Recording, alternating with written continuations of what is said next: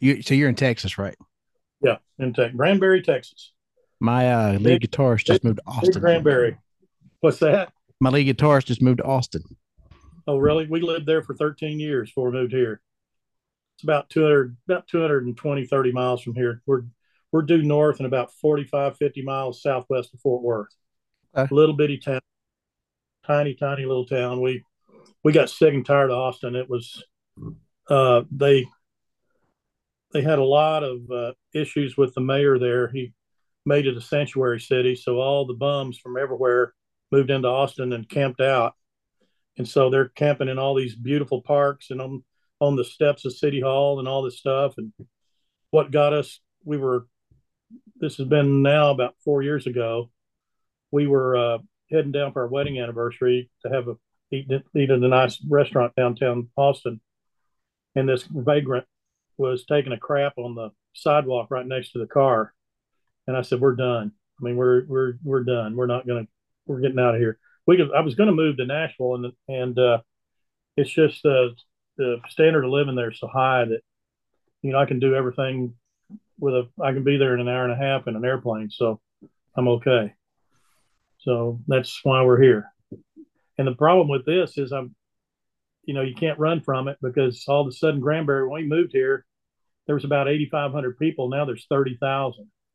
Wow, So it's growing so fast. that's crazy You crazy. got to look it up.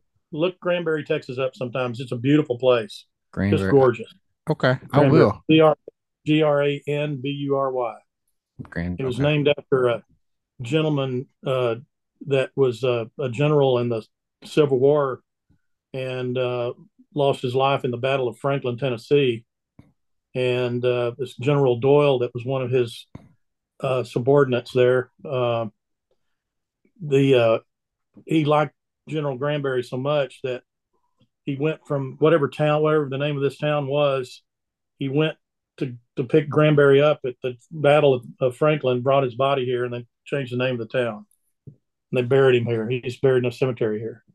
That's cool. But uh, yeah, he was. There was about about a, about 500 uh, Confederate soldiers versus 3,000 Union soldiers, and they just got massacred there in Franklin. I've been to that battleground. It's unbelievable. my but, uh, uh, my basis is that he used to uh do the reenactments of the Civil War. He used to be one of the yeah. actors, and it was That's cool. a good time That's very very cool. Very cool.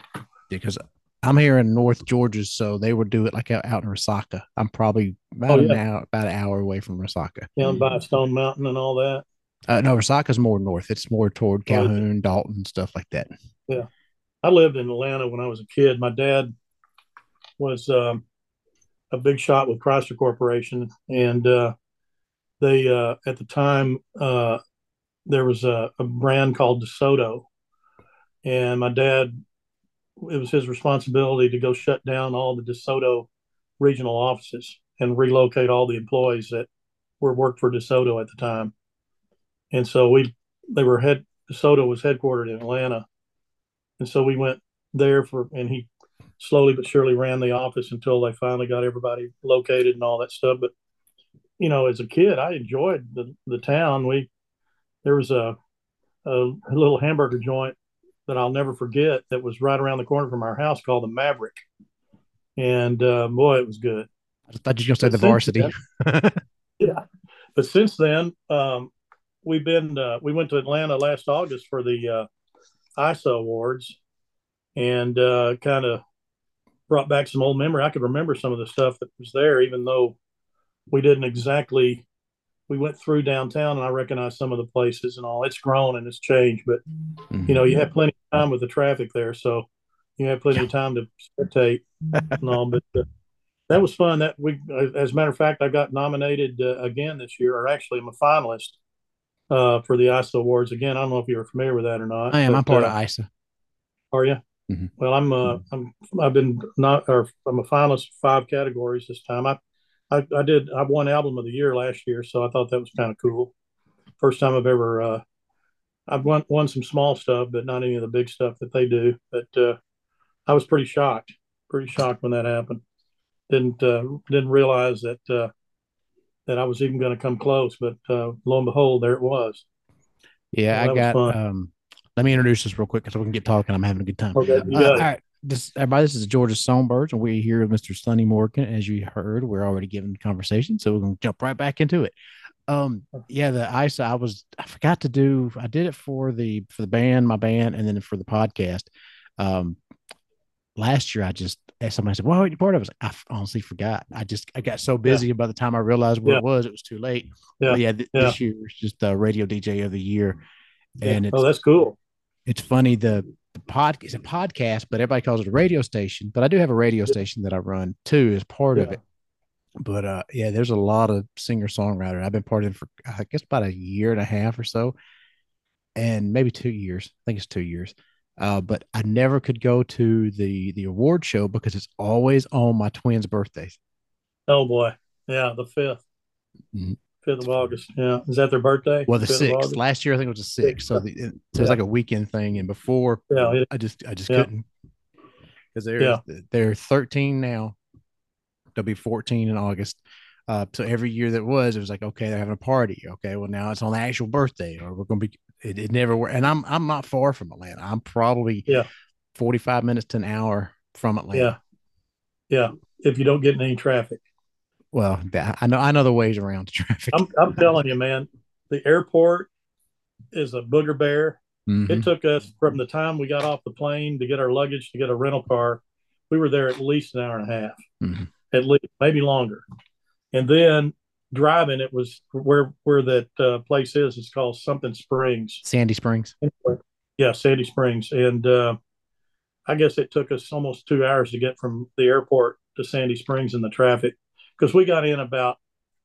I think our plane landed about 3 30, 4 o'clock. So we're oh. right in the oh. middle of the road.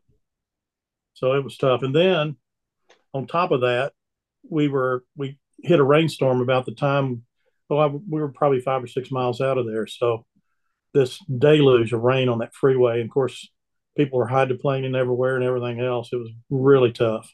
Yeah, but we, we made it. We made made it back, so we're good. Yeah, when I'm come back, into Cobb County, it's horrible. yeah, it, it is. It is.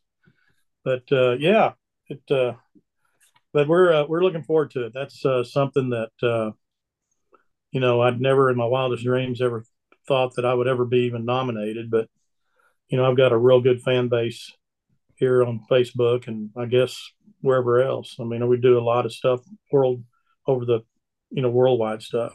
Mm-hmm. And um, matter of fact, there's been a lot of number ones that I've had in Europe that that didn't even click over here, and uh, which was kind of wild. But uh, in Texas, I don't because they do red dirt. I don't sing red dirt. I sing traditional country. So you know, there's it's kind of tough there as well. So, uh, but I've got a couple of songs out on this new album that that probably will fit Texas pretty well. Looking forward to that. Yeah, I was going to ask you, do you get to play out in Texas? Yeah, um, I have now. Here lately, uh, back in back in December, right around Christmas time, we had a bunch of jobs set up. Is that you or me? That that was mine. I turned it yeah. so you hear vibrating. Yeah, we uh, we had we had several jobs that we had done, and we just done one. And um, about two days later, after our last job, I started feeling real bad. Called my doctor. Doctor said uh, you need to go to this emergency clinic. Sounds like you got COVID. I said, well, okay. So I go to the clinic. They stick the cotton thing up my nose, and oh yeah, you've got COVID. But the next morning, I really felt really bad, really bad. So I checked myself into the emergency room at the hospital here in Granbury. The guy says, You don't have COVID, you got pneumonia, brother, and it's bad.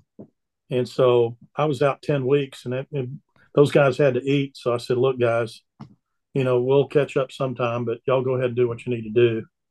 And that's what ended up happening. I, uh, our band's kind of, kind of dispersed.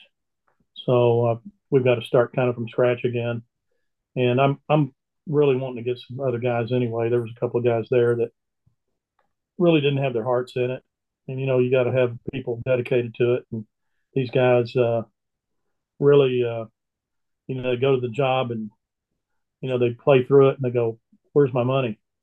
Where's my money?" You know, before I even had a chance to open my billfold and pay them.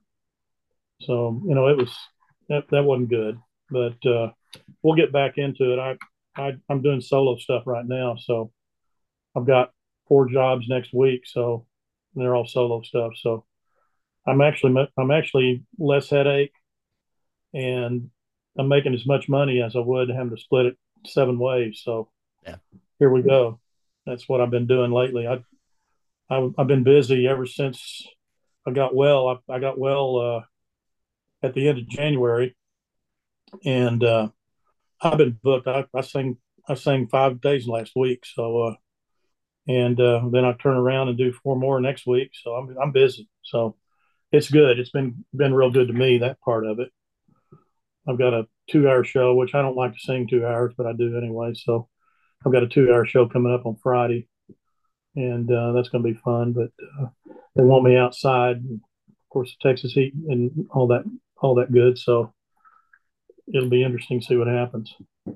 Now, do you get to do all your originals, or you got the covers in there too? Well, I got a lot of covers. I, you know, what I, you know, thing about it is, is that people that pay to come see me, they want to hear my originals. People that don't pay to come see me, that come to listen, mm. like this deal here is a car show slash charity event. They want to hear all the cover songs. So I'll throw one of my songs in there just to throw it in there, but because I want to sell a CD or two. But um, you know, it's it's mostly covers that I do, and we'll do like that's that two hours is forty songs. I mean, no matter how you cut it, that's what it is. And so there'll be forty songs that I sing, and they're all they're anything from George Strait to to uh, Keith Whitley to Neil Diamond, uh, you know, you name it. I pretty much sing everything. I I got about a thousand songs in my head that I can sing, so it uh, works out pretty good for me as long as I don't lose my memory, I'll be in good shape. See, I've already lost my memory, and I'm a lot younger. I'd say I'm a lot younger. I'm not a lot younger, but I'm I'm 45, so I, I, my memory. you're a lot younger. You're a lot younger. my memory. You could be my son and have grandkids. I could have grandkids. I've been I hit too many times, so I've been knocked. I've been knocked out in my life twice, so that's probably my my sister did it yeah. once when I was a kid. She was swinging a big old metal cable, and she said, "Stay out of the way." So I'm, of course, I go over to pet the dog, and I wake up inside the house. She co-cocked me right in the middle of my eyes. I mm. woke up two Good swollen gosh. eyes and laying on the um, couch. I've only I've only been knocked out once, and that was by my dad. I, I got too big to got I got too big for him to whip me with a belt, so we used to duke it. And we just get in we just get in the in the living room there and start getting with it and I took an uppercut and knocked he knocked me smooth out, out.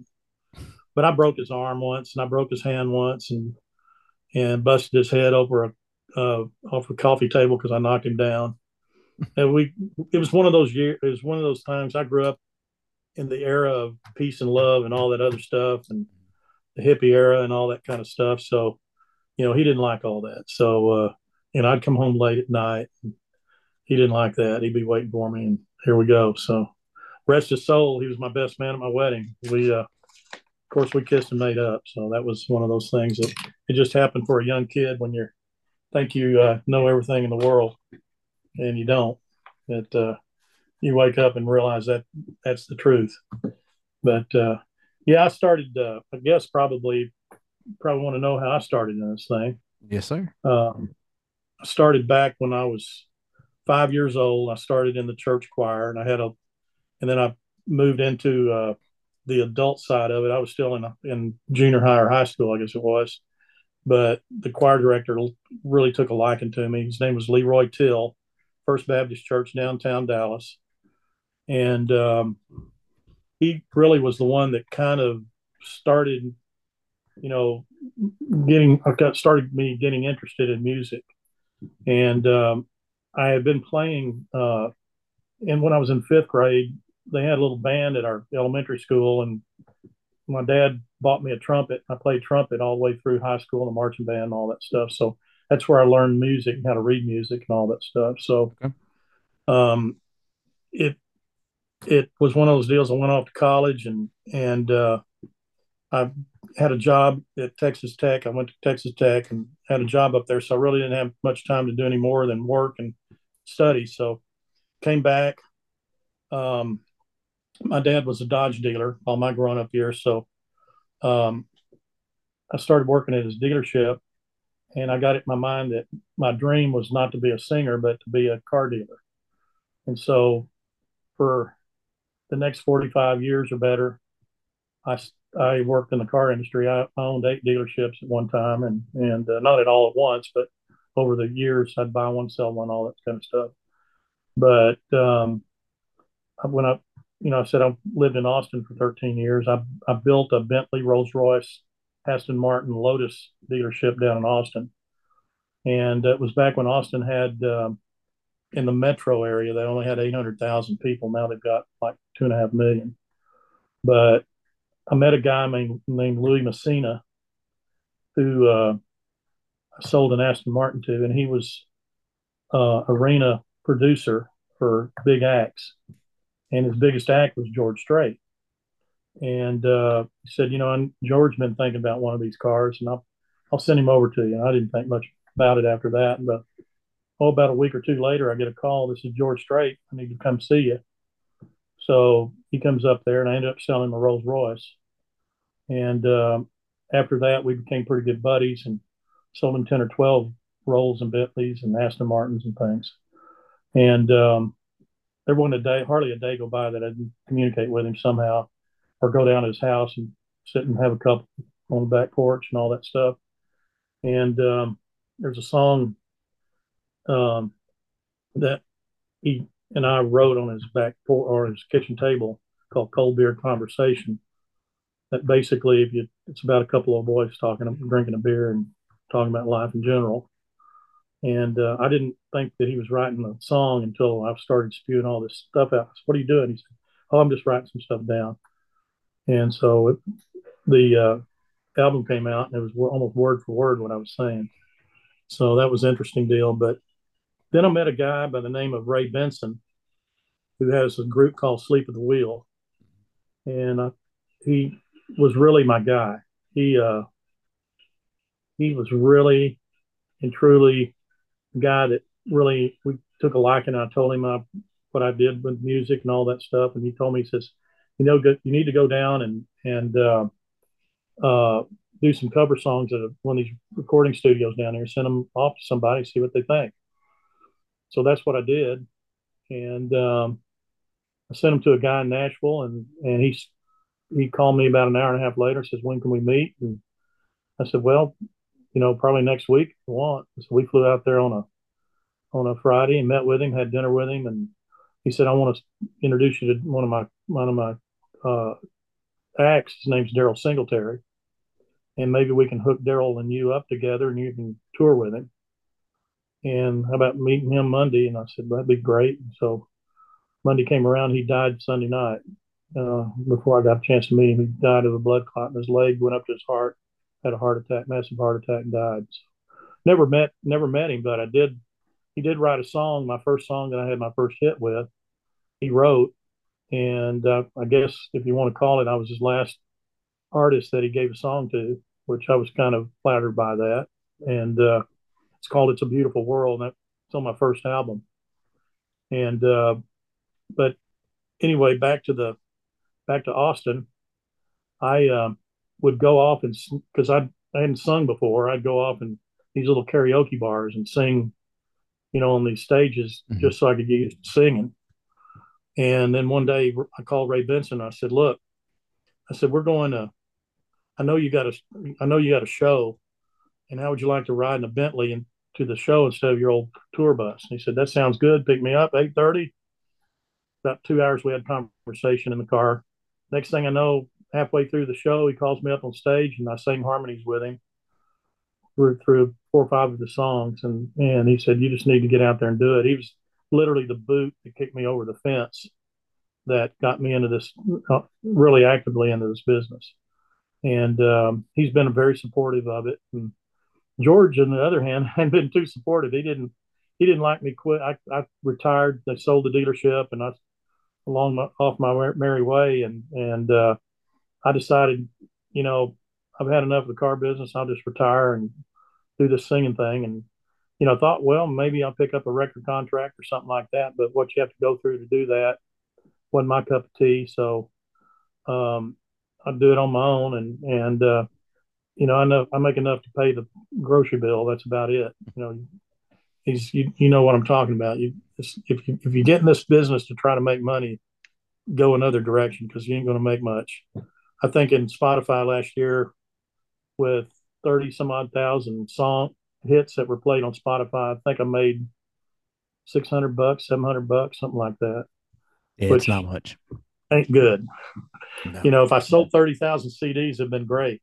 Right. But that's over with nowadays. But uh, anyway, that's kind of how things happened, and and one thing led to another, and um, I've got invited to some things to sing at, and and uh, you know, locally I do a lot of stuff in town. I've, I, you know, it seems like every time I turn around, there's somebody the Republican committee's got me singing at some deal they're having in July. I've got a they did a deal here last last month called the Wine Walk, which is a deal where they set up all these vineyards around, and you buy a twenty dollar ticket and you get all the wine you can drink. And of course, I tell them I want to do it in the afternoon because by the afternoon, all these people are walking around, staggering around, and their, their tips are better. So uh, anyway, that, it's a lot of little things that I'm doing, and I'm having fun doing it. And and uh, I'll record an album about. Well, this is uh, this was my third. It's my fourth album, but the, the third album was a kind of a greatest hits type thing.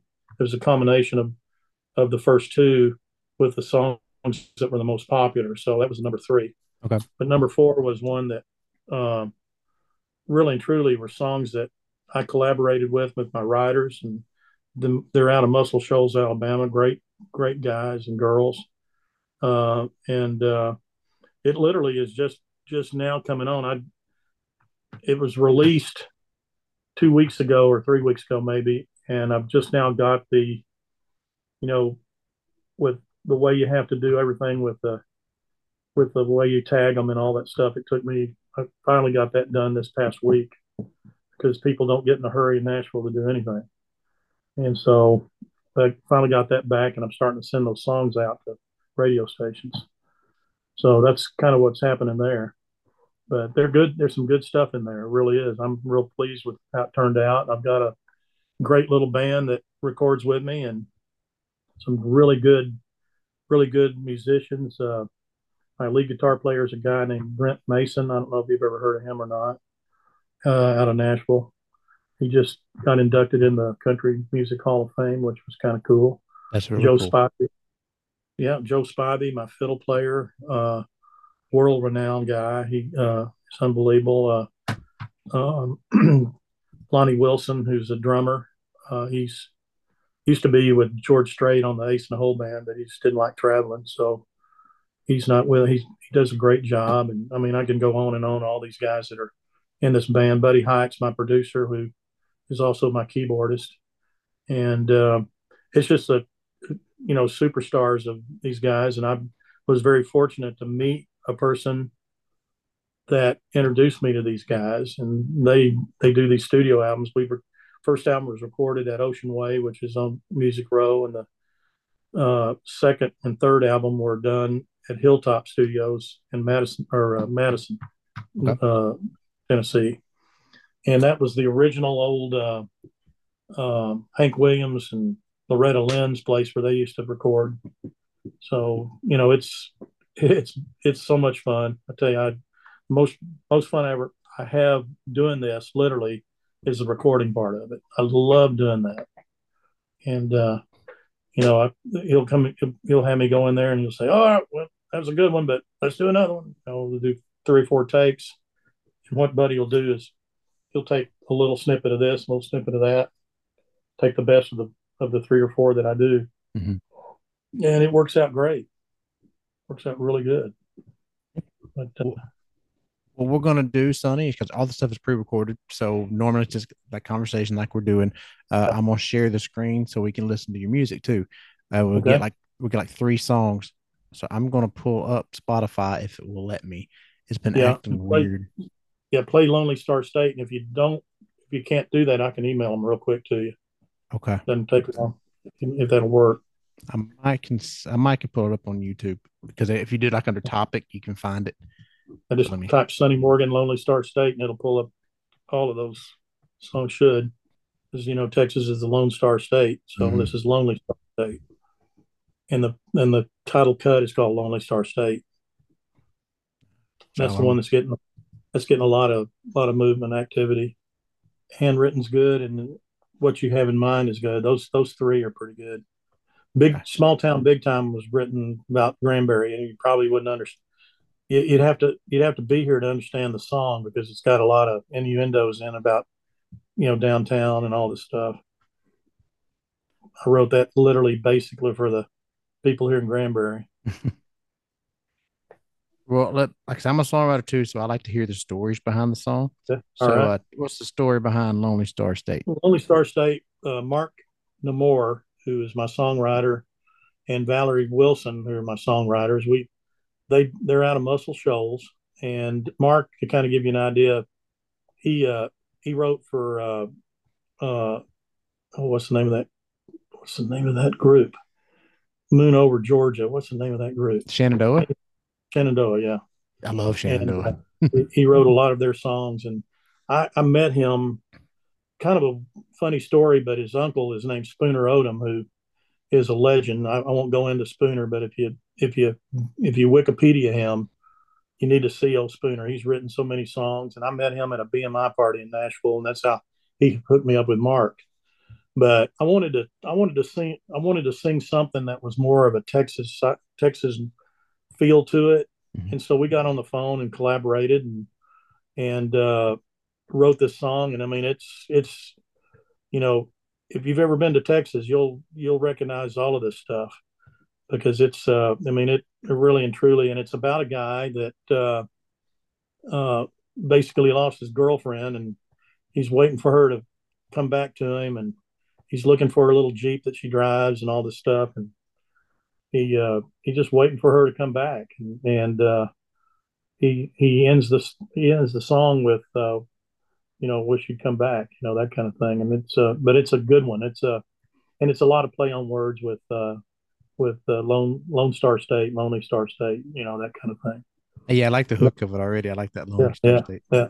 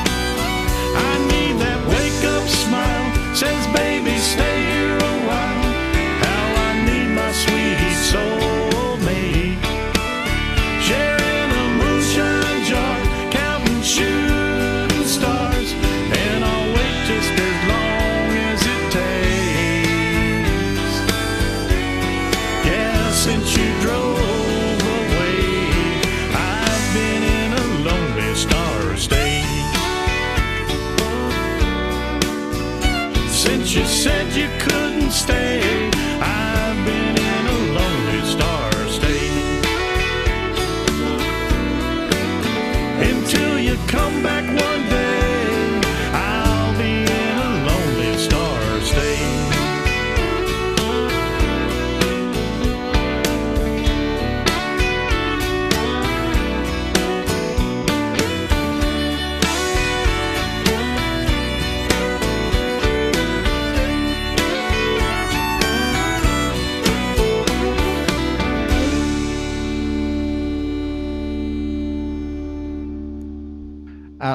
I, I told you I like the traditional sound and, and the hook of it.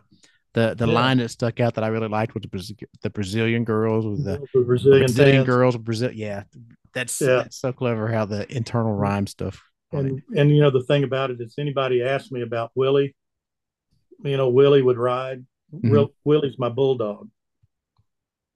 See, I was assuming So- Willie Nelson. Yeah, everybody assumes it's Willie. You know the Willie. Yep. Willie's the bulldog. You know Willie the bulldog, which I think is kind of funny. that is well, it, it fits. I mean, You that's like having you know somebody somebody's driving along going to the coast. You know you can I guess you could throw Willie in the on the radio, but you know you got your old dog sitting next to you, man. That's your friend. Yeah, that kind of deal. well, I'm sure Willie Nelson goes to the beach too. No, it wouldn't surprise me. Nothing, nothing surprised me. I sold him a car. I, it was so much fun selling him a car. I tell you, he bought a Cadillac from me to give to his drummer Paul English. Paul is his godfather to his kids, and um, we had such a good time doing that. Man, that was that was memorial. I mean, it was, yeah, what a classic day. See, You know, would- I've sold I've sold Charley Pride cars. I sold him ten or fifteen cars. You know, just a lot of stars I've sold cars to. Now I just don't I don't imagine country stores buying Bentleys, but now that, that you've told me that, I mean I, I can see why they got the money for it, but Well, George told me one time, you know, he I, this, this was the first car, real exotic that he bought. He'd been buying Vettes and stuff. Actually, mm-hmm. Chevrolet gave them to him, but he'd always, as a kid, always wanted a Rolls Royce. And so basically, he told me, he says, you know, I'm going to get one now. I, I can afford one. No, no worries. So I ended up about half and half. I probably sold him 12 cars and one of the one of the Rolls Royces I sold him was um, a, a Phantom drophead, which if you've ever seen one, you ought to look it up because a Phantom drophead is that one of that big mama car. I mean, it's Mhm. huge, and but it's a two door car and the doors open like suicide doors, and they're only it's a two door car, but they open. And what you do is you you've got this little key fob, and you just push the button, and the doors open for you. But he um, he wanted me to build him one special. And so I said, What do you want? And he said, Just surprise me. And I said, Yeah, I'm going to surprise you. It's, it's going to cost you about, it's going to cost you over 600 grand. So, I mean, you're going to have to give me some input or I'm not going to take it back. Once it comes in, it's yours. So, anyway, he said, I trust what you do. Just do it. So, I went to Rolls Royce and had them make a special paint. It's still there. I mean, they got it in their archives called George Strait White and it's a it's kind of a, a pearlized kind of off white, but it's not it's bright white, but it's not white white.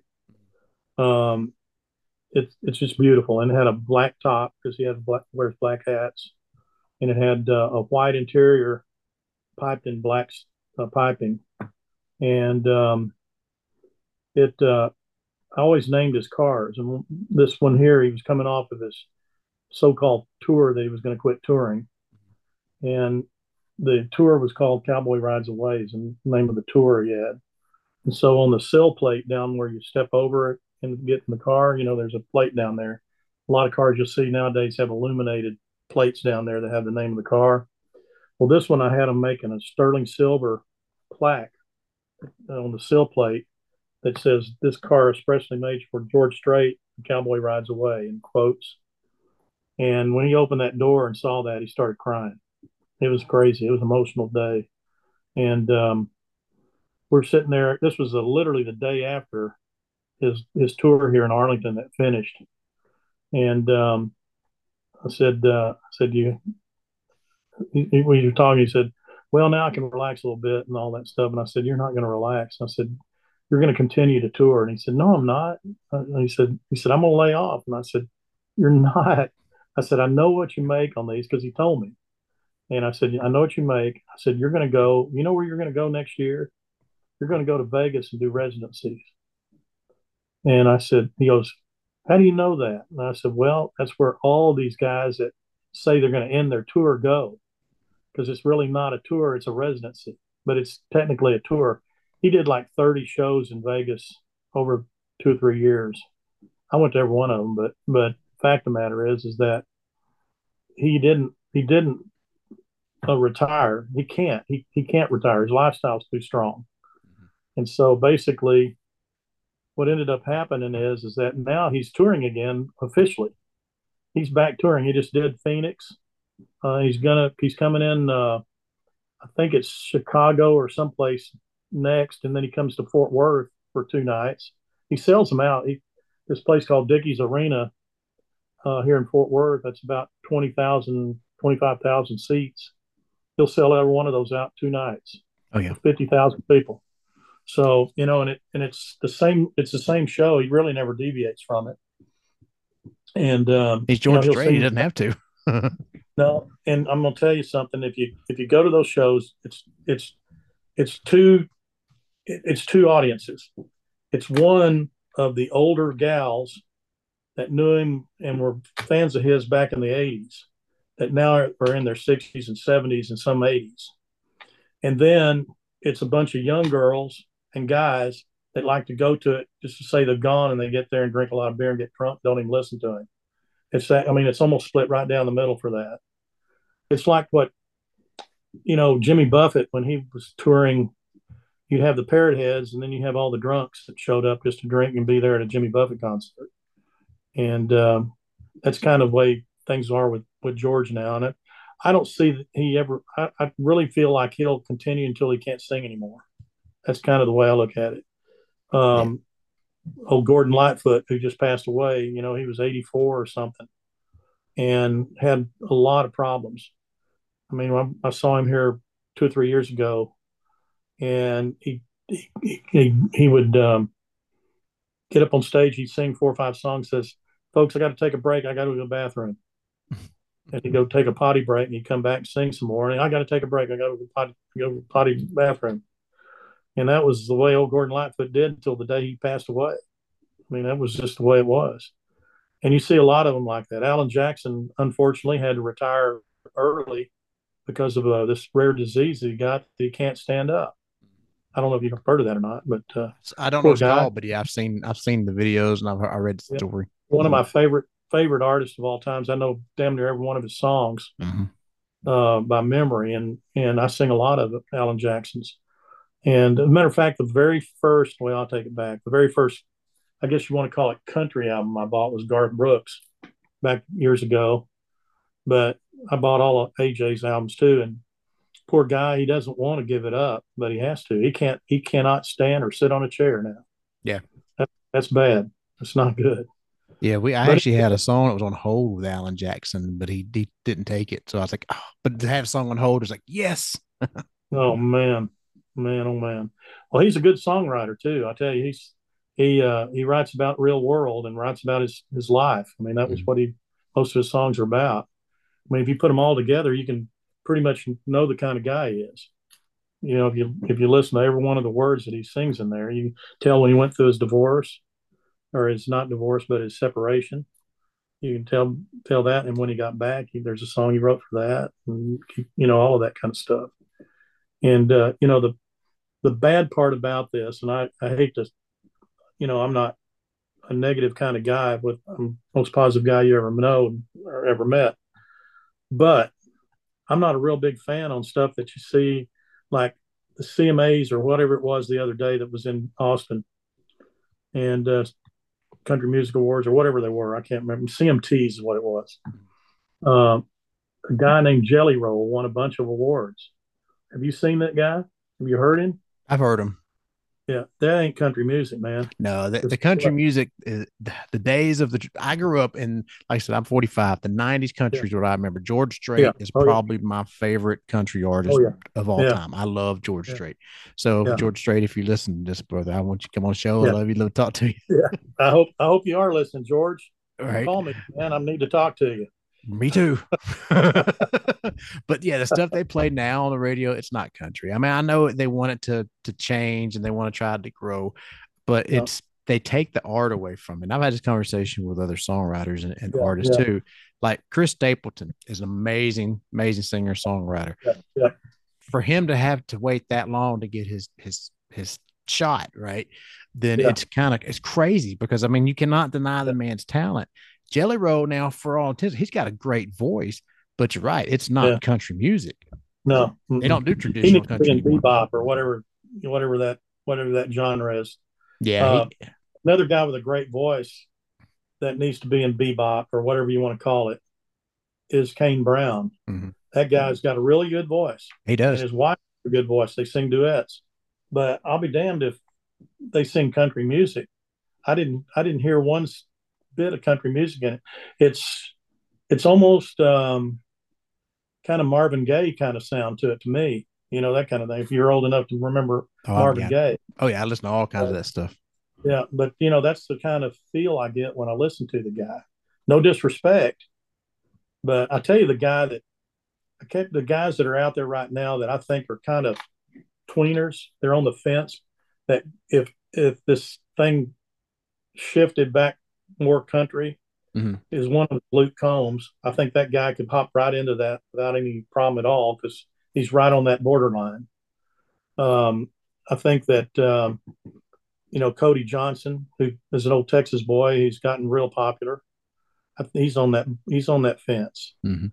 And um, you know the thing about it is, is that you know I I, I enjoy listening to some of it, but I I had to turn off that that awards thing they had down in in uh, in Austin the other day because there wasn't a single person in there that I really cared that much about listening to, and uh, you know now, and I had a conversation with George one time about that, and that's when he wrote that song "Kicked Out of Country."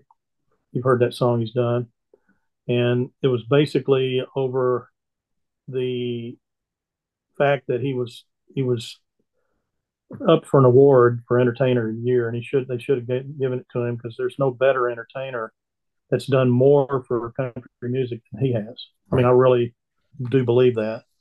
And the guy named Dierks Bentley won it. He hadn't even had a hit yet. And i mean he had not even had a hit. They were playing some of his songs but he i don't think it ever got up in the top 10 with one of his songs and they made him entertainer of the year. And uh you know along with the other nominee, nominees there, they weren't happy with that one. And George said, "I'm done. You know that's not right." And he was he was livid because I I went over to his house the day after he came back from that award show, and he was not happy, not happy at all. And I don't blame him. I would be too. I you know that would not that.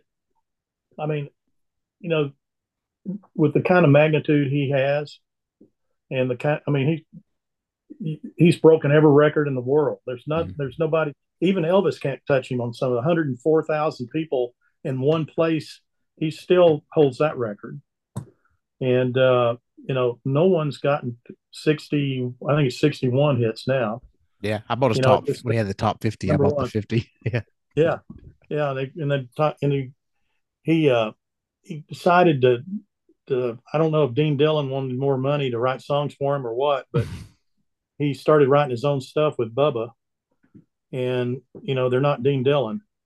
And, uh, you know, he, he ought to remember who brought him to the dance. So, Dean, man, that guy, I'd love to meet him just to, you know, beg him to just give me one of your old Cull songs, you know, ones Right. don't even like. Send it to me. Let me try to sing it. Guys, You know, of Tennessee whiskey. Dean Dillon was a writer. Yeah, yeah, that's right. And uh, you know, George Jones actually there was two songs that George, Jones didn't want to record. He stopped loving her today. He he didn't want. He was in the studio and they they gave him this song. He goes, "This is junk. I don't want to sing this." And uh, so they uh, his producer said, "Look, just run it through one time and see what you think." So he sang it, and it was he sang it and got it. He nailed it on the first go around, and he walked out of the studio and said, "I still don't like that song," and that was the number one.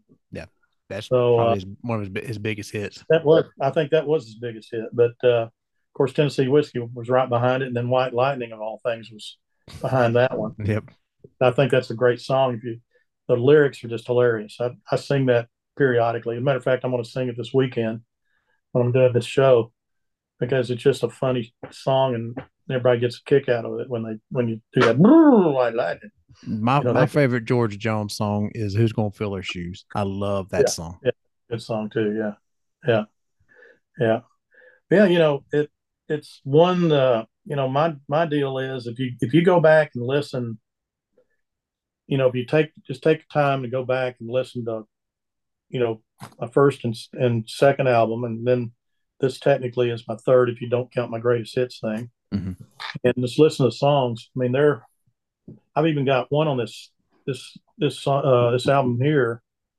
I always have to put in a real honest to goodness traditional cry in your beer country song and uh, i i have to do that in every album i do and this one here is uh, unsteady as she goes is the name of it it's they play another play on words Is You that the one you want to do next? Well if you want to hear it it's it's a it's a it's an old traditional hardcore twang. I mean it's it's some it's some twang. Now the the one that i think the one i i think the one i like the one i'd like you to do is what you have in mind which is uh Okay. This is a writer out of utah that listen to this. I'm on you, you, i'm sure you're on linkedin. Mhm. and uh, this guy i just announced that i was going to do a new album and that's all i said. I said working on working on a new album. This guy sends me a, a, a message and says i'm a songwriter. I've got a song. Would you please listen to it? Maybe you might want to record it. And he sent me and it's a clever little song and and it's called what you have in mind. And it uh it's it's a country song. I mean there's no doubt. But uh it's got a it's if you listen to it it's got i love stories. Hmm I think that's what country music, you know, if you if you listen to the real true honest to goodness country songs, they've all got stories to tell. And uh, this one's got a big one in it. It's a good one. It's, it's a it's about this guy that is madly in love with his his I guess it's probably his wife, girlfriend, whatever. And um and the key word is what you have in mind. And that of course, you know, I won't say any more than that. But, uh, it's a good song. Good All right. song. Terrence Allen is the writer on this out of out of Utah. Nice. Okay. What I'm gonna do then, Sonny, I'm gonna Mhm. mute us and play that. Uh, just give me a All right. thumbs up when you hear it. yeah, you got it.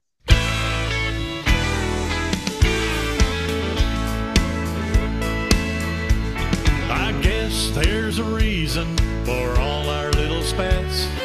Seen you want this when I want that.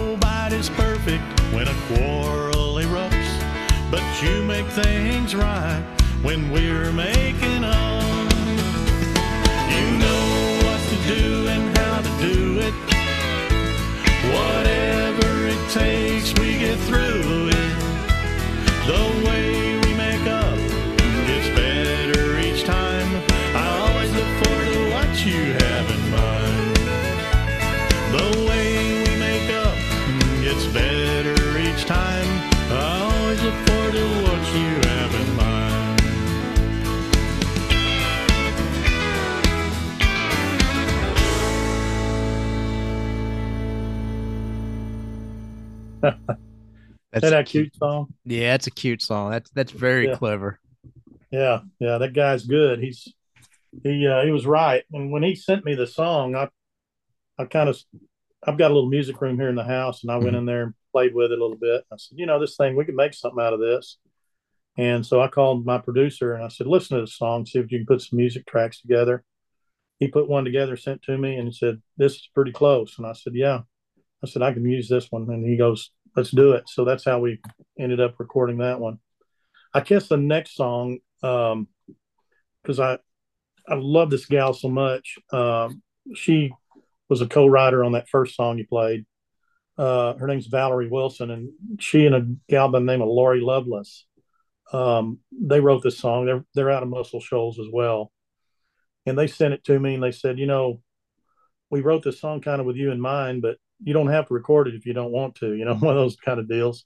And I said, well, let me hear it. And they, so they sent it to me, and and uh, I really really liked it. It's called Handwritten, and Handwritten is uh, um, it's really a it's it's another one of those love stories, and it's one of those deals where he finds this traditional gal, and he's really in love with her, and he said this is a commitment. You don't back out. You know, when, once you're in, you don't back out. All this stuff, and it's got a it's got a real good message to it, and I just like it. And it was nominated and it's a, a finalist at ISA. This particular song called "Handwritten," and I, I wouldn't do them justice if I didn't, you know, brag about that one a little bit. Okay. The other, you can listen to the other ones after, after we get off the air here, but uh, you know, you need to you need to listen to "Handwritten." It's a good one. It's Sure. a real good one. We can do that. We always give Yeah. three songs, so we can do that as your last Yeah. song. Yeah, I think so. I think that would be a good one.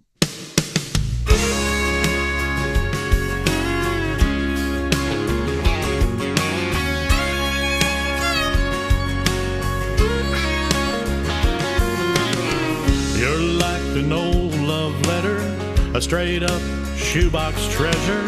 My favorite spin on the girl next door. Full of your granddaddy's wisdom, singing with a wooden spoon in the kitchen. They don't make 'em like you no more. Yeah, you're a surefire keeper, a beautiful adventure. This love of yours keeps getting better. It's the purest kind of honesty, that ink on paper forever kind of thing. You can't backspace and start again. The kind that makes romance count. Says once you're in, you don't back out. Girl, you got what my world's been missing. Love that feels handwritten.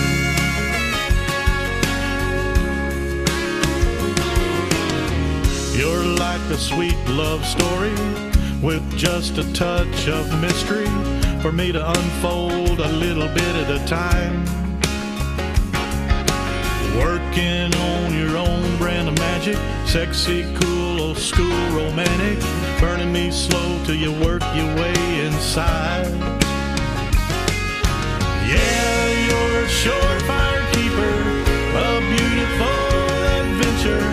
This love of yours is feeling like forever.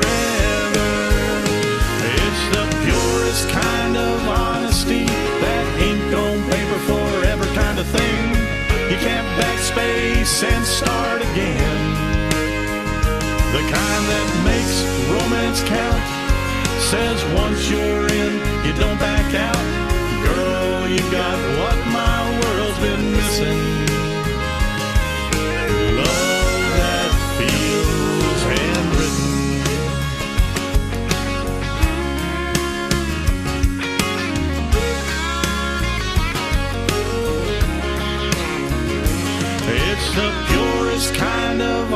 Honesty, that ink on paper forever kind of thing.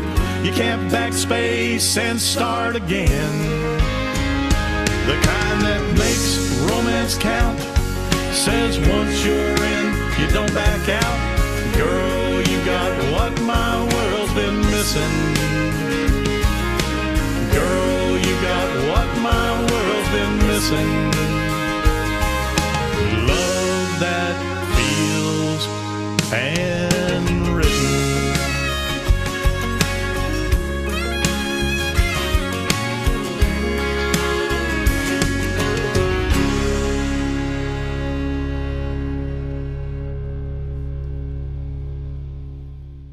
love that song. Very clever. Yeah, that's a good one too. It's got that Yeah, country hook where it flips on you. Oh yeah, yeah, yeah. That's a good one. The- tell you, you know, the uh, I've had some, you know, I've been fortunate to have wonderful songwriters, Mhm. and one ones that are loyal to me. And uh, I did a song called John Deere Steering Wheel, which is a really funny song. You need to listen to that sometime. But that sucker went on the um, big Nashville chart. I went to 32 on the big chart, uh, the uh, terrestrial chart with Carrie Underwood and uh, Blake Shelton, Keith Urban, all those guys. And you go down the list, and there's all these Dan and Shay and all these guys. And then you go down to number 32, and there I was. I, it peaked at 32, but still, you know that that's hard to believe. Here's a guy in Granbury, Texas. That's an old fart to begin with, and and uh, you know ends up having a, a big song, and and uh, you know it was written by Mark Narmore, and and his two Spooner Oldham had a part to do with that, and also uh, uh, Carl Holder, which is his other cousin, and they wrote it for me. I mean, it was one of those deals. I was trying what we were trying to do. I wanted to try to get a line dance song, kind of like Boot Scootin' Boogie, where when Boot Scootin' Boogie comes on and you sing it at a anywhere, you're any place, people start getting they assume the position and start doing the, the Boot Scootin' Boogie, what they do.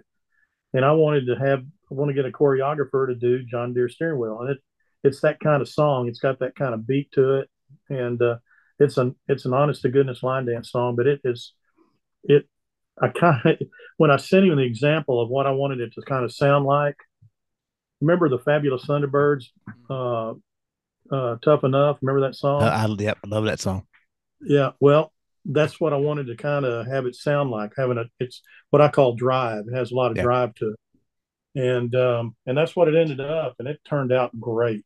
I mean that uh, that song is still being played worldwide somewhere. I mean, I just got a note the other day from some uh, radio station in Japan that is playing it. I've got a there's a radio station in LA that sent me an award that said it made their number one played requested song on the radio, and they sent me a little plaque, you know, KIXX or something like that. I don't remember what it's called, but anyway, it um, it's been very popular, um, and it uh, it was it went up to about and on the Texas chart, I think it went up to about 30 or something. You know, Texas is kind of fickle though.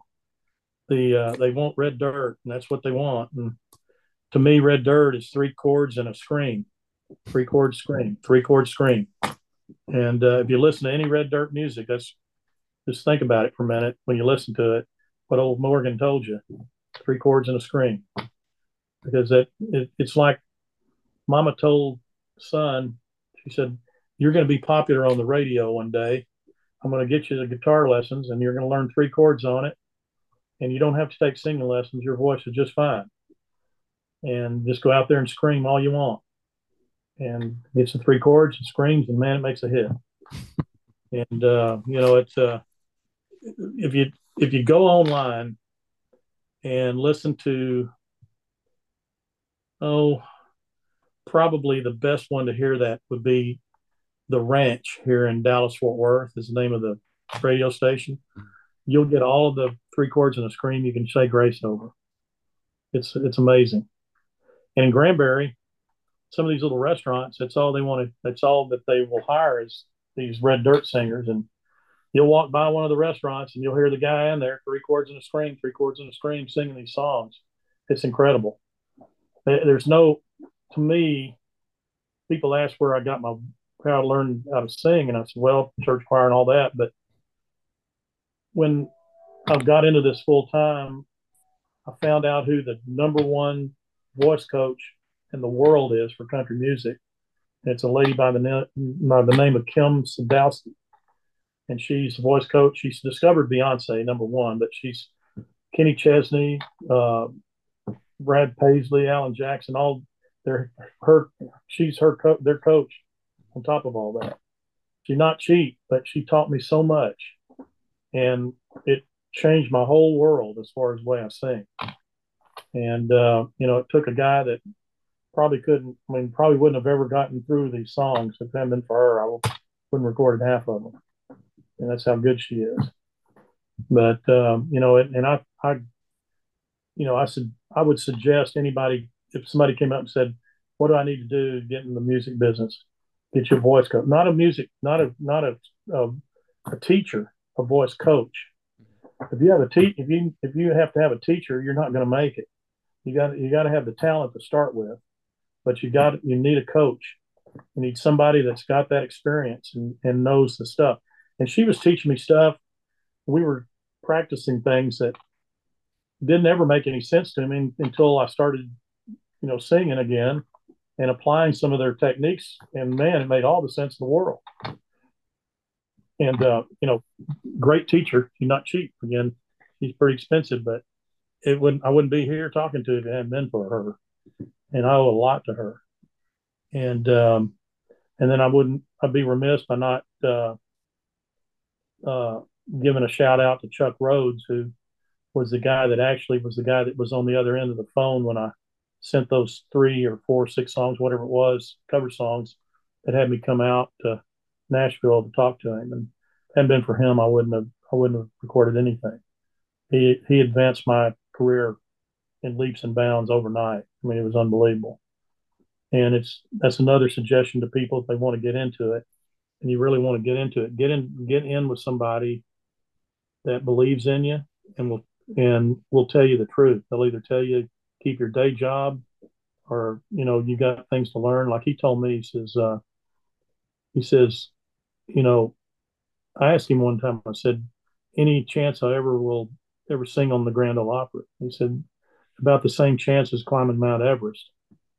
And I said, oh, okay. And he said, look, he said, you got to pay your dues in this business. And he said, it took me a long time to pay mine. And he said, I slept in cars and not didn't have enough money to buy a hotel room and all this other stuff. And I said, sound like my dad was walking 80 miles in the snow to school story. And he said, it's the truth. And um, so anyway, he uh, he told me, he said, that's going to be, well, speed up the process another five, six years.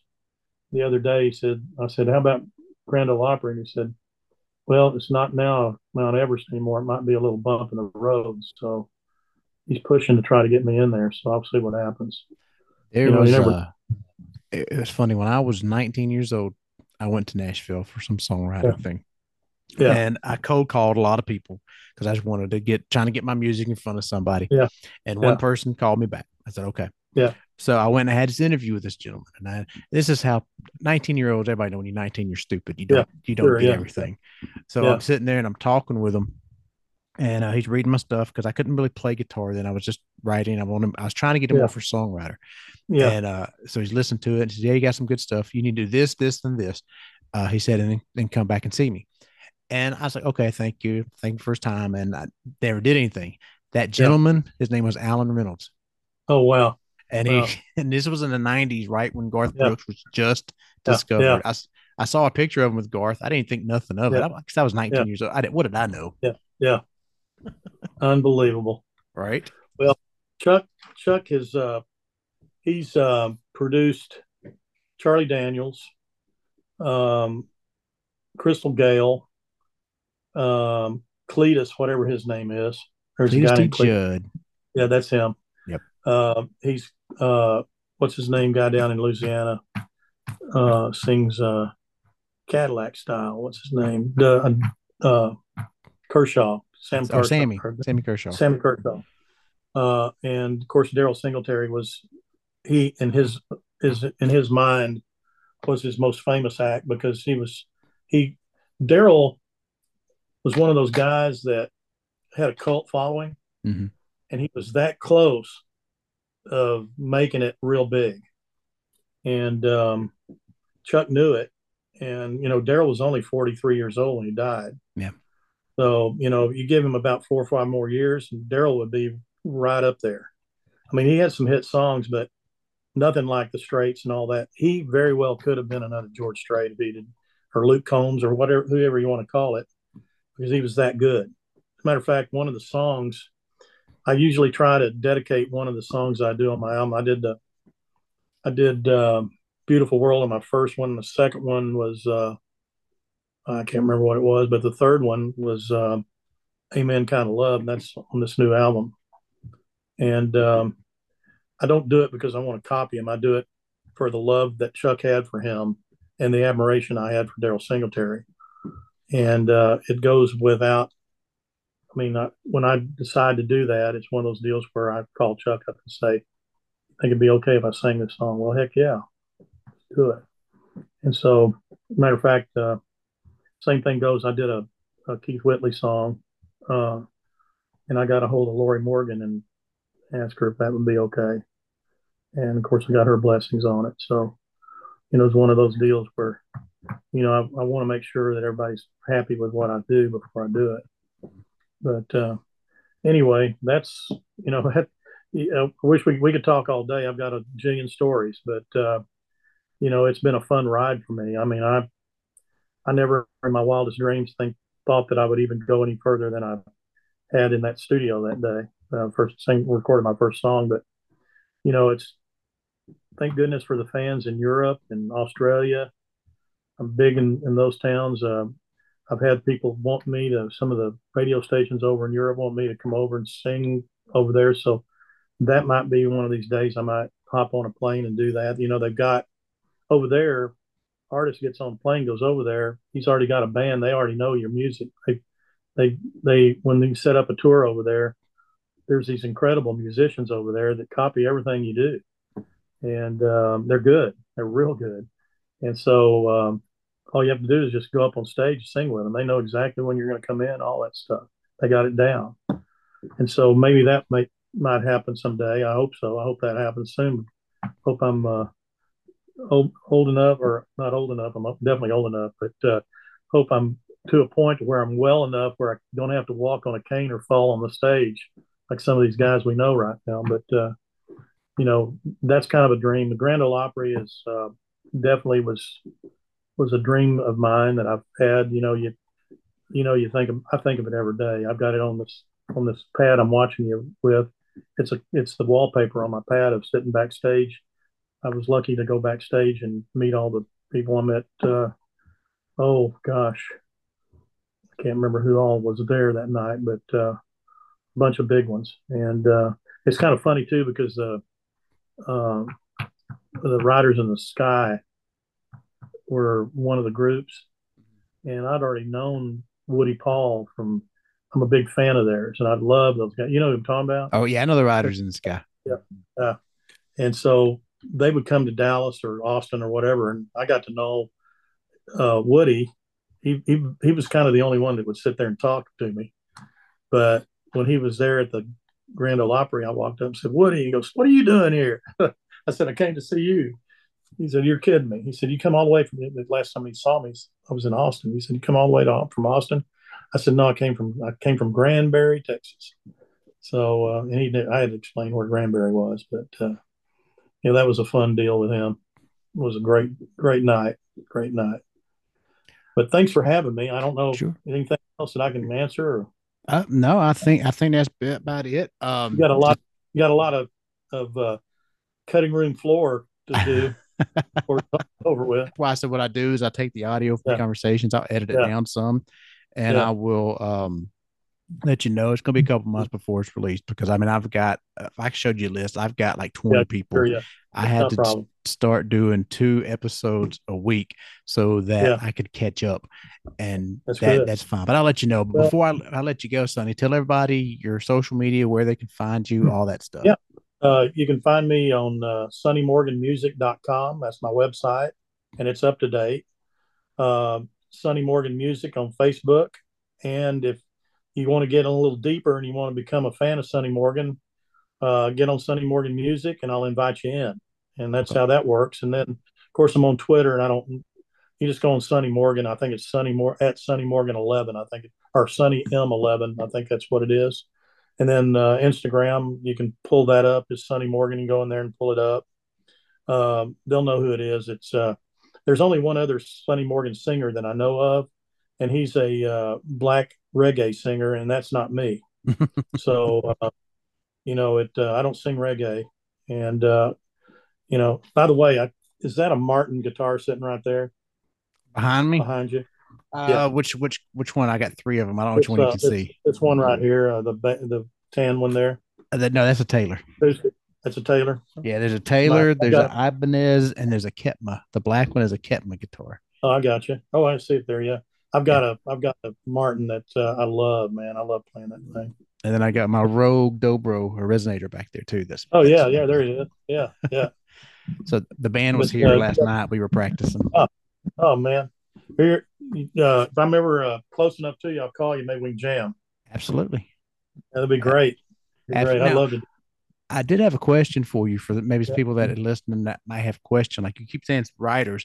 So I know some, there's a lot of talented songwriters here in Georgia and people that are listening. Are you, do you accept people's songs? How do oh, they get sure. songs you to bet. you? You bet. Like Terrence Allen, the guy, you know, I've never met him face to face. I've talked to him on the phone and he, uh, he had the faith in me to record that thing. And when I finally sent it up, sent it up to him, he, I, I, he's in Utah he just went nuts over it. He loved it, and uh, I think he's going to try to sell it to some big name somebody. You know, he's trying mm-hmm. to push it to another level, but that's okay. I'm, you know, I've I've gotten a lot of accolades from it, and he liked it, and and but yeah, there's uh, you know, what I like is you you've heard my stuff, and you can listen to the you listen to my listen to my second album, which is called I'm Your Man, and that's got a lot. And listen to John Deere Steering Wheel I'm dying to get another real fast, you know, you know, really quick, you know, catchy song again. So if there's anybody out there that that uh, has something like that, you know, I'm I'm all for it. And, and uh, you know, I don't mind if somebody's got some Texas red dirt they want to send me. I'll try three chords and a string. I'll try that. now I do have a song. Like I'm, I'm you talk about greatest hits. I'm, I'm writing an album called The Greatest Hits You've Never Heard and it's basically yeah. just mm, songs that won't work with my band because my band yeah. is more southern rock, just my voice blues yeah. kind of stuff. but I do have a traditional, I think would be a traditional country song. It won't fit my voice. I, I may send it to you. It's called "In with the Old and Out with the New." Oh, that sounds good. That's a good catch. Good and, and I, I, wrote that for uh, this buddy of mine, he uh, Keith Burns. He was in Trick Pony, and it was his birthday yeah. and he was getting older. So I was like, ah, you know what? Everybody gets old. They always have that saying, you know, in with the new, right? Out with the old, in with the new. So I flipped it. It's like, well, what if you're old? Yeah. You don't want to be kicked out to the pasture. Yeah, that's it. That's that would fit me perfectly. So I, will send it to you. It's rough. You can you know this, this gray hair. You know, if you look at my albums and all that stuff, I had I had brown hair. That was that was pre-COVID. I'm serious. When when COVID hit, I lost 150 gigs I didn't know where I was going to make any money, where the money was going to come from. I, mm-hmm. I count on that, you know, that kind of thing. And I sat there and worried myself sick to the point where this started happening. Yeah. And, um, you know, it, uh, just take a peek at the old albums there. And those things were only taken back in, uh, oh, I guess those pictures were taken. The first album came out in 18, 17, 18, something like that. So it hadn't been that long. I see you got a little bit of that stuff starting to pop up on the chin there. Oh yeah, that's my that's for my kids, my daughter probably yeah. mainly. just just hang on, it will it will happen. But oh I, yeah. I it, between that and pneumonia, man, it was uh, that pneumonia killed. I mean, it was a tough deal. I I uh, got that over Christmas, and man, I'm telling you, that's the worst sickness I've ever been, I've ever had. And I caught it. I guarantee I caught it at a gig. Oh yeah, I know I did. I know I did. you know, because all these people come up and hug you and all that kind of stuff. And I know that's where it happened. Mm-hmm.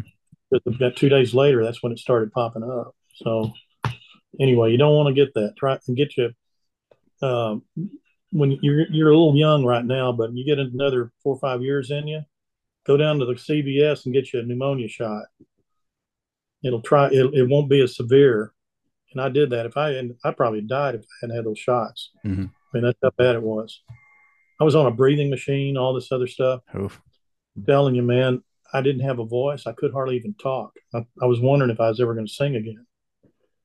And um, first time I went out and did a show, I got about I got an hour into it. And, man, I was huffing and puffing. I mean, but it's it's come back now, and that's you know it's great. The only the only bad thing about pneumonia, there's side effects, and one of my side effects right now is uh, um, it's caused an irregular heartbeat and they got I've got a doc, this heart doctor that's trying to put it back into rhythm again. He's going to do something next week, but you know it it's if you read about pneumonia and all the weird stuff that happens, it's it's not fun. Especially you know, older older we get, the worse it is. And if an older person, I mean a real older person, gets it, they're probably not going to make it. Yeah. I mean, that's how bad it is. My mom But, uh, had uh, COPD when she was alive and got pneumonia a lot. So Oh, Mm. she she toward the end she was so bad. I mean, it's Yeah. We had her. My wife is big on uh like uh whole food, plant based stuff. Yeah, And she's yeah, been reading yeah, all yeah. that, and watching all those videos. So we put my mom on it, and now you got to think my mom was in her sixties. She didn't even when she died. She wasn't even. I mean, she only died a couple years ago, right after COVID. She never caught COVID. Thank God she caught COVID. It would have got Yeah. her sooner. But uh, we got Yeah. her um, on this plant based food diet. She was actually walking again. She was coherent because we brought her down to the house. I was like, because it's all Yeah. we live in all family on land. We brought her to the house and said, "Mama, you got to eat this." Yeah. So we we made her nothing but vegetables. We fed her. We made sure she had everything. She was talking. She was walking. She was back to to being. I mean, she always had COPD. She couldn't do anything with that from the years and years of smoking. Yeah. Um, but she said, Yeah. "All right, I'm better. I'm going home." I was like, "You sure?" And I and I wish to this day that I told her no. But you know, she's a grown woman. I can't really without Yeah. ta- tying her to the damn chair. What am I going to do? Yeah. So she went back to her house. She started eating fast food. She started just not eating right, and she just went downhill fast. Good gosh. I take these um 'cause I don't get enough vegetables. I take this stuff called Nature's Balance. I don't know if you ever seen those or not. I have. It's it I, we take we take I take six of those things a day, and uh, I tell you what, it does make you feel better. Definitely does. I, I'm glad I take them. My But, wife's uh, got me in some kind of uh, super green smoothies that she makes. Yeah, yeah. Kale, spinach. I don't know what all is in it, but it's bananas, pineapple. I mean, got a lot of different stuff, and I drink it now. If So. it tastes, if it tastes okay, I'll I'll drink it. Well, as But long as I can smell the banana, I can drink it. Otherwise, I can't. Yeah. Yeah, yeah. You throw kale or something like that in there, I'm out. yeah. we had I had a customer get this.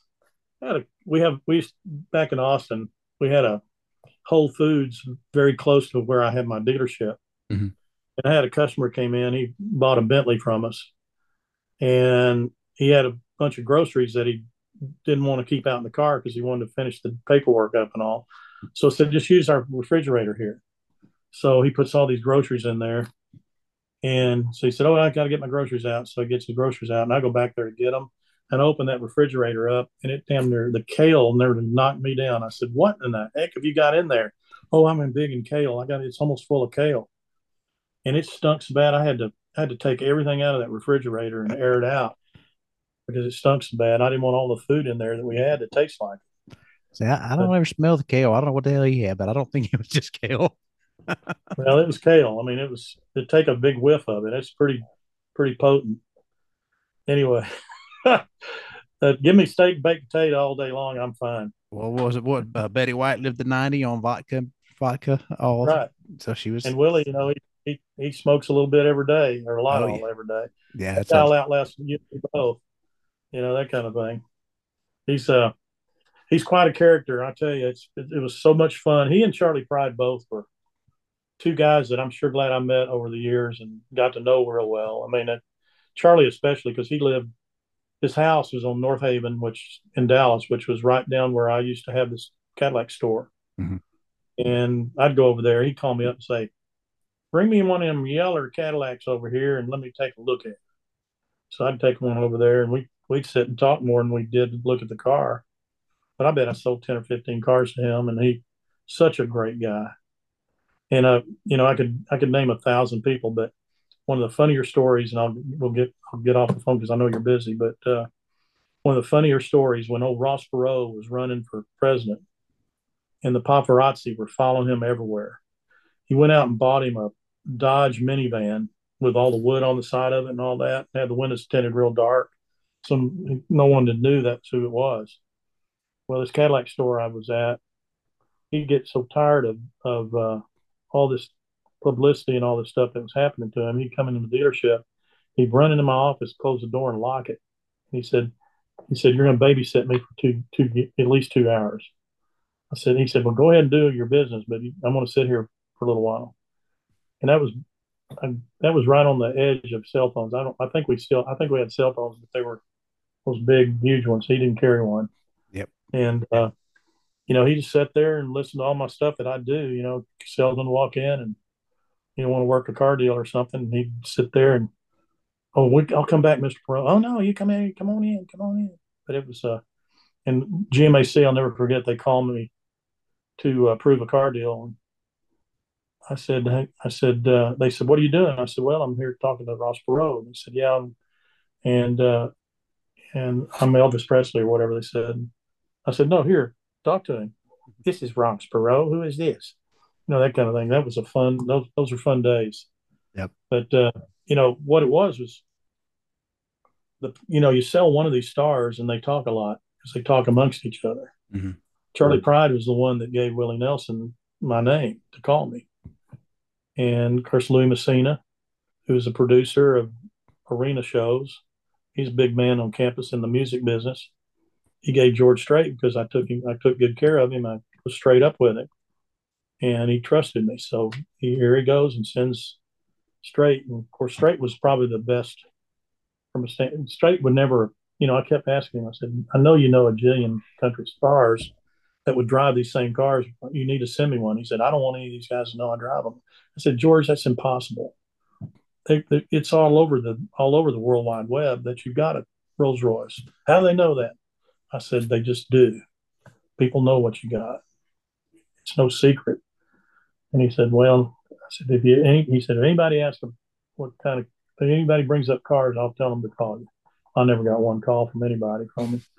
But I know that, I know that Blake Shelton, of course, he wasn't good friends with him, but I know he's got Bentleys. I'm, there's a lot of them got, Alan Jackson's got several hiding. He's got a Bentley. I know he does. And, uh, you know, you got the money you're going to go out and buy you, you know, a Nissan Altima? No, you're going to buy you, you're going to buy your rollers. What you're going to buy? I think if I spent that kind of money on a car, if I had, if I was making that kind of money, I think I would buy myself a Lamborghini Countach. That's what I've always Yep. wanted. Yeah, that would be yeah. my splurge. Well, what you need to do before you go out and buy it, you need to drive it because Yeah. they drive they drive like a Ford tractor. They're so bad. They, they they got a clutch. It's like a sticking your foot against a brick wall. Mhm. The steering is like driving it. I mean, it's. Uh, I've, I've traded for many of those things back in the day, and they're hard to get in and out of. Oh yeah. If you're going to get a Lamborghini, get you a Huracan.